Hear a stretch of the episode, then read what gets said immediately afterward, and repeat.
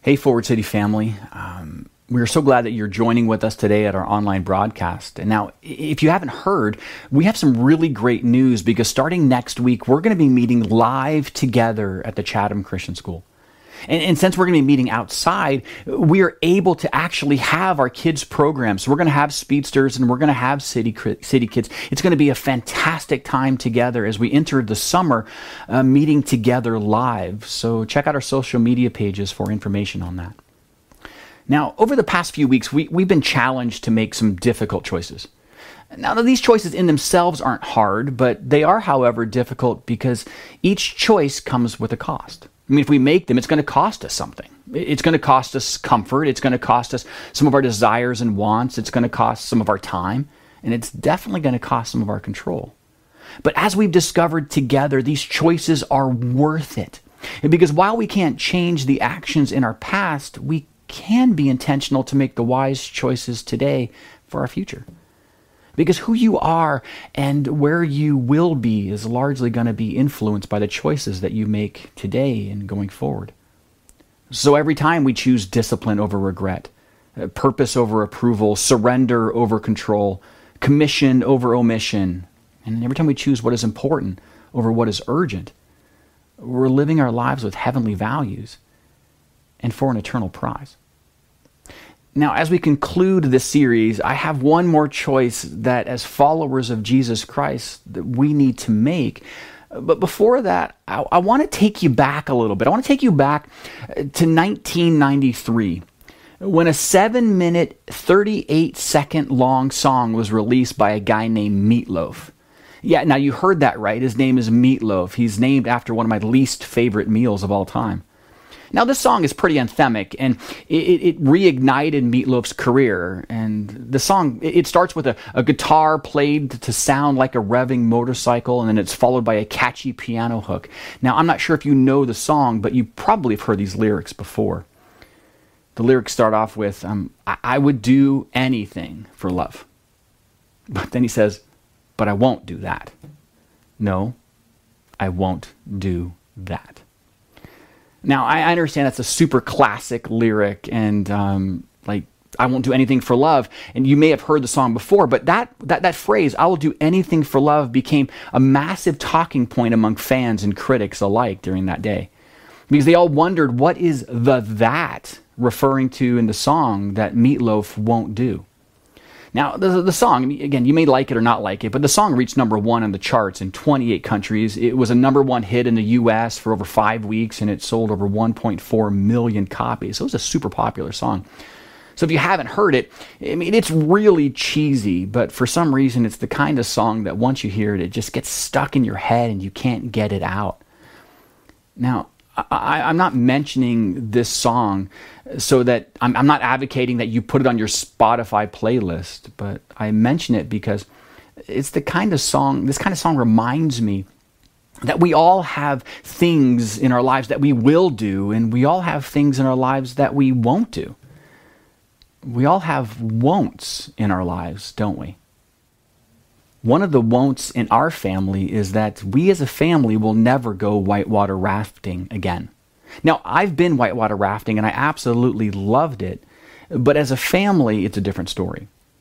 A number of years ago, when our kids were really small, we visited my brother in North Carolina. Now, in Charlotte, where he lives, there is the United States Whitewater Rafting Training Facility. This is the place where they train um, canoeists and they train um, kayakers for the Olympics. And it's a man made river built with all these rapids and some are different degrees. It's just a fantastic place. And, and you can go there as a family and they'll take you in a, in a whitewater raft down this river. And there's there's an instructor in the back, and you just kind of go in the front with your family.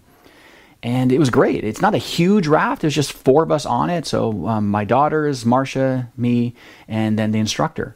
And so as we're going down this river, we're all kind of paddling along, and she's explaining to us what we're supposed to do. And when we get to this spot, do this and do that. And that was great. But the problem is our daughters were small. Mateo was okay, but Rylan was this this wee little girl. And so whenever she put her paddle in the water, it was just like she was barely moving anything.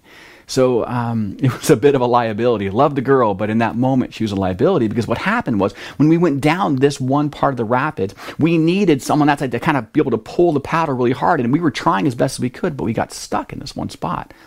And what happened was the boat just kind of like coupled together and almost folded in half. And in that moment, the paddle that Marcia was holding hit her in the face. And all I hear as we're as, as we're as we're sandwiched together, I hear Marcia scream, "My tooth, my tooth!"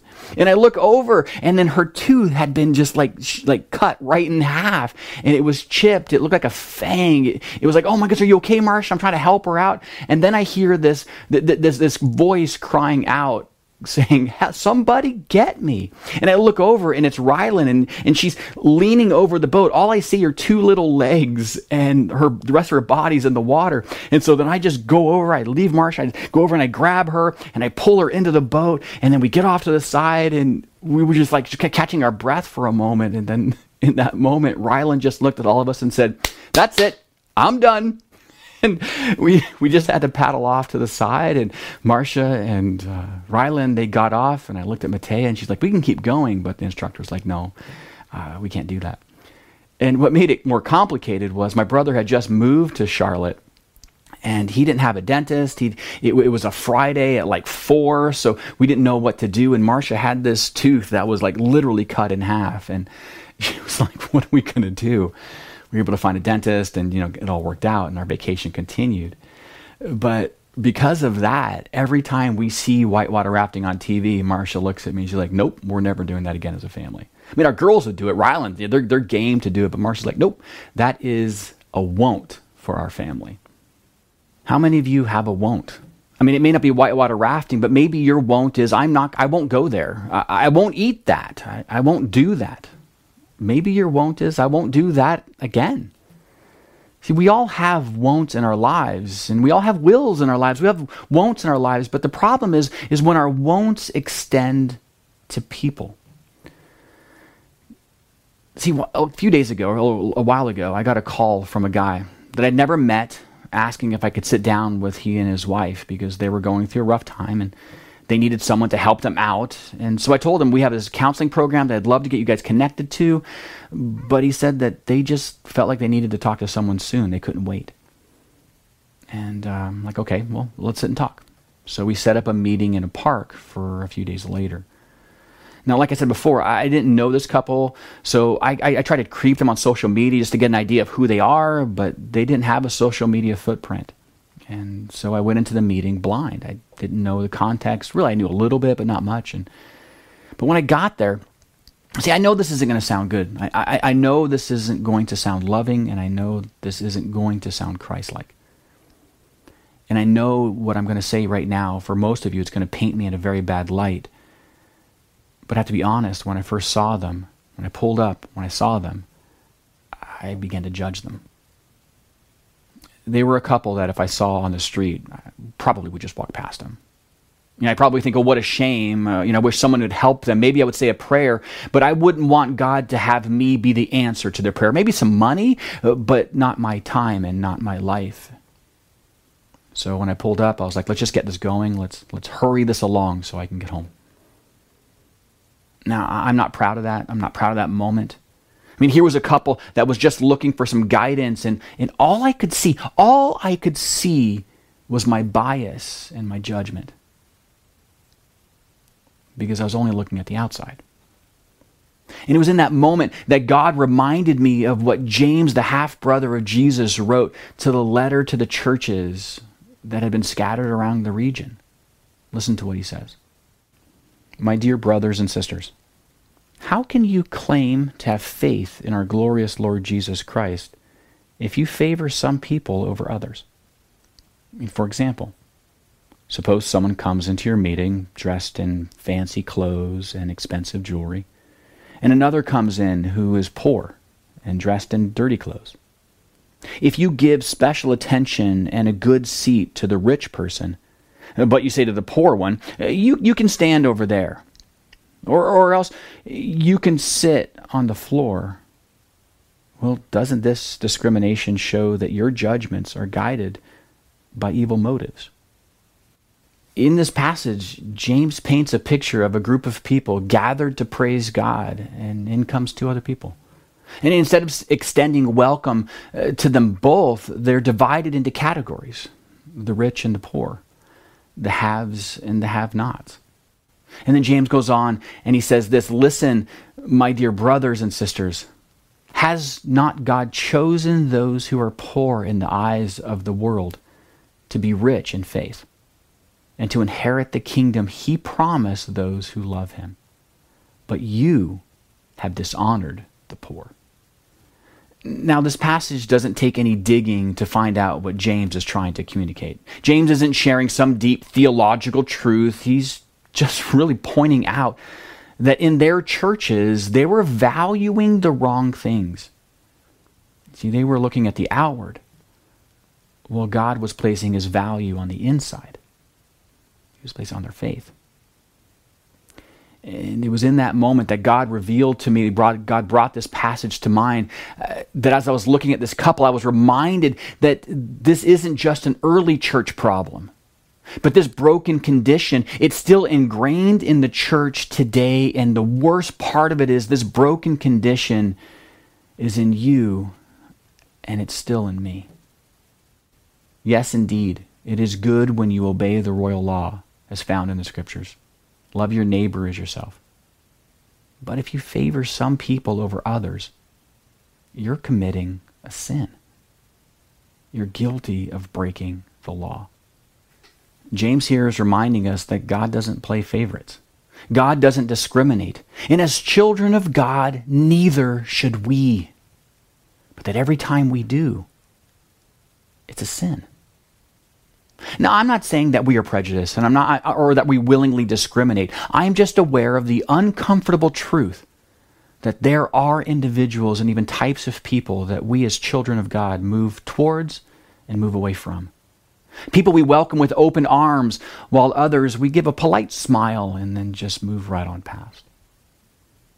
So, if we were truly honest with ourselves, we all have categories of people that we marginalize or show prejudice against. Now, I don't know you, but maybe those types of people for you are wealthy people. Maybe they're poor people. Maybe they're popular people. Maybe they're the people on the fringe. Maybe they're people of a different ethnic backgrounds or people with a history and baggage or people with addictions. See, what we're doing is we're acting as a judge. And so you've drawn a conclusion about them. You've looked at all the evidence, as shallow as it is, you know, we've looked at all the evidence and drawn a conclusion, and we've labeled that person as guilty. You know, guilty of too much money, maybe guilty of not enough money, guilty of a good pedigree, or guilty of not a good enough pedigree. Guilty, guilty, guilty. See, we've drawn a conclusion about someone with no information. Through that, we become judges. And without realizing it, We've set up categories that God doesn't even recognize. See, we've, we, we, we've become, we, we've had a higher standard for who we will and who we won't accept, higher than God does. And through all of that, we've forgotten that you and I have been accepted by God despite all of our sin, despite our backgrounds, despite our, abilities and inabilities, in spite of the boatload of stuff that you and I have done, we have been accepted by God. And he does and he's saying here, don't turn around and reject other people based on silly, dumb little things that you wouldn't want me to judge you on. Now, now my intention for this message isn't to shame you or accuse you but rather to remind you that every person has value. And because of that, you and I need to be willing to open our doors, our arms, and our lives to those God is drawing to his kingdom. You and I need to choose to look at the inside over the outside. Because when you and I choose to see past superficial labels and see people as God sees them, you and I will be willing to step into their lives with God's love and God's care and God's message. Now, after I was rebuked by God, I asked His forgiveness, and then God, He opened my eyes to how absolutely beautiful this couple was. And what I had intended to only last 20 minutes and then bolt out of there went on for over two hours. And it wasn't a chore, it was honestly a joy. We were talking and laughing together, and I had the privilege of sharing the love that Jesus has for them. And to think, I almost missed that incredible blessing. See, as followers of Christ, we need to erase our categories. And we need to choose to look at the inside over the outside. Because, see, God doesn't play favorites, God doesn't discriminate. So neither should we. See, every person is equally valued by God. And therefore, you and I need to choose to look past these superficial labels and willingly step into their lives with God's love, God's care, and God's message. Fort City family, I love you, and I'll pray for you as you continue to erase those categories so that you can truly love your neighbor as God has desired us to do. Have a great week, and we'll see you next week outside. If you're comfortable to meet with us outside, there's going to be lots of space. We'd love to have you meeting at the Chatham Christian School. Remember, the kids have a space. The kids are going to be able to do their program, and it's going to be fantastic. We'll see you next week. God bless you. I love you. Have a great week.